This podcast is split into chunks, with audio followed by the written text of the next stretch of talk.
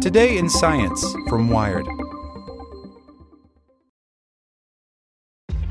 This episode is brought to you by ShipStation. You know, some things take a lot of work, like sending little robots to far off distant planets. And just as that's challenging, so too is running a successful e commerce business, especially when there's so much to do. So I want to introduce you all to ShipStation. Now, I love using ShipStation because of its easy to use dashboard, which makes managing orders and printing labels a breeze and super smooth. Oh, and the customer service is just out of this world.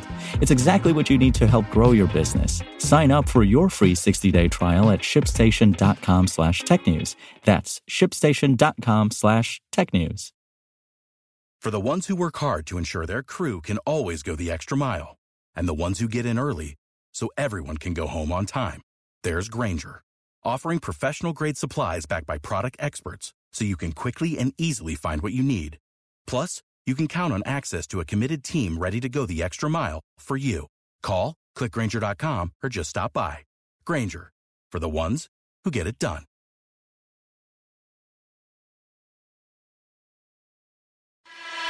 Here's today's spoken edition of Wired. Astronaut Scott Kelly explains how the ISS is like Harris County Jail by Nick Stockton. Before he rocketed off to spend a year in space, one of Scott Kelly's final acts on Earth was peeing on the back tire of a van. Not because you can't pee in space, you can, it just requires some suction. It's tradition. Yuri Gagarin, who made it to space first, did the same thing.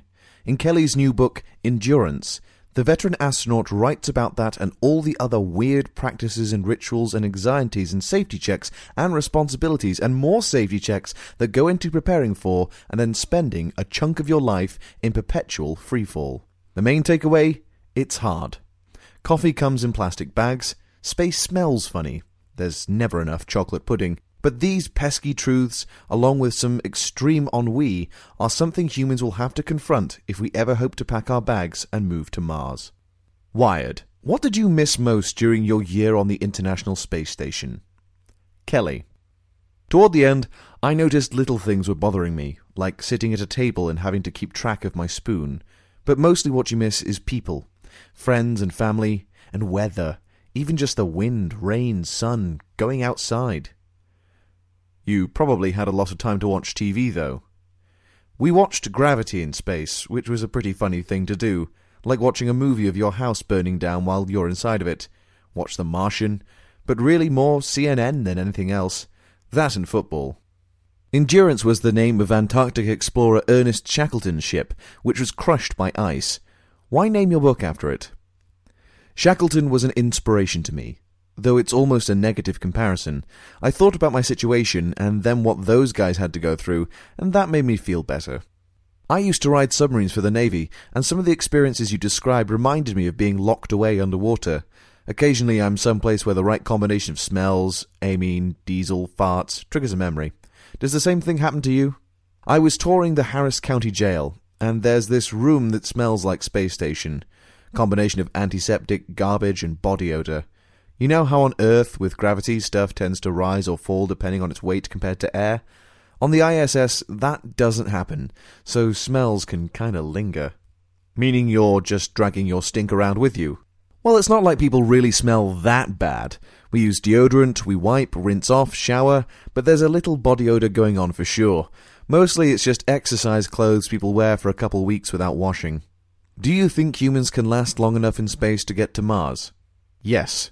It will take something like 200 days to get there, then you spend a year on the surface, then it's 200 days to get back. I think we can do that. The real challenge is going to be when you want to keep people in space for a couple of years.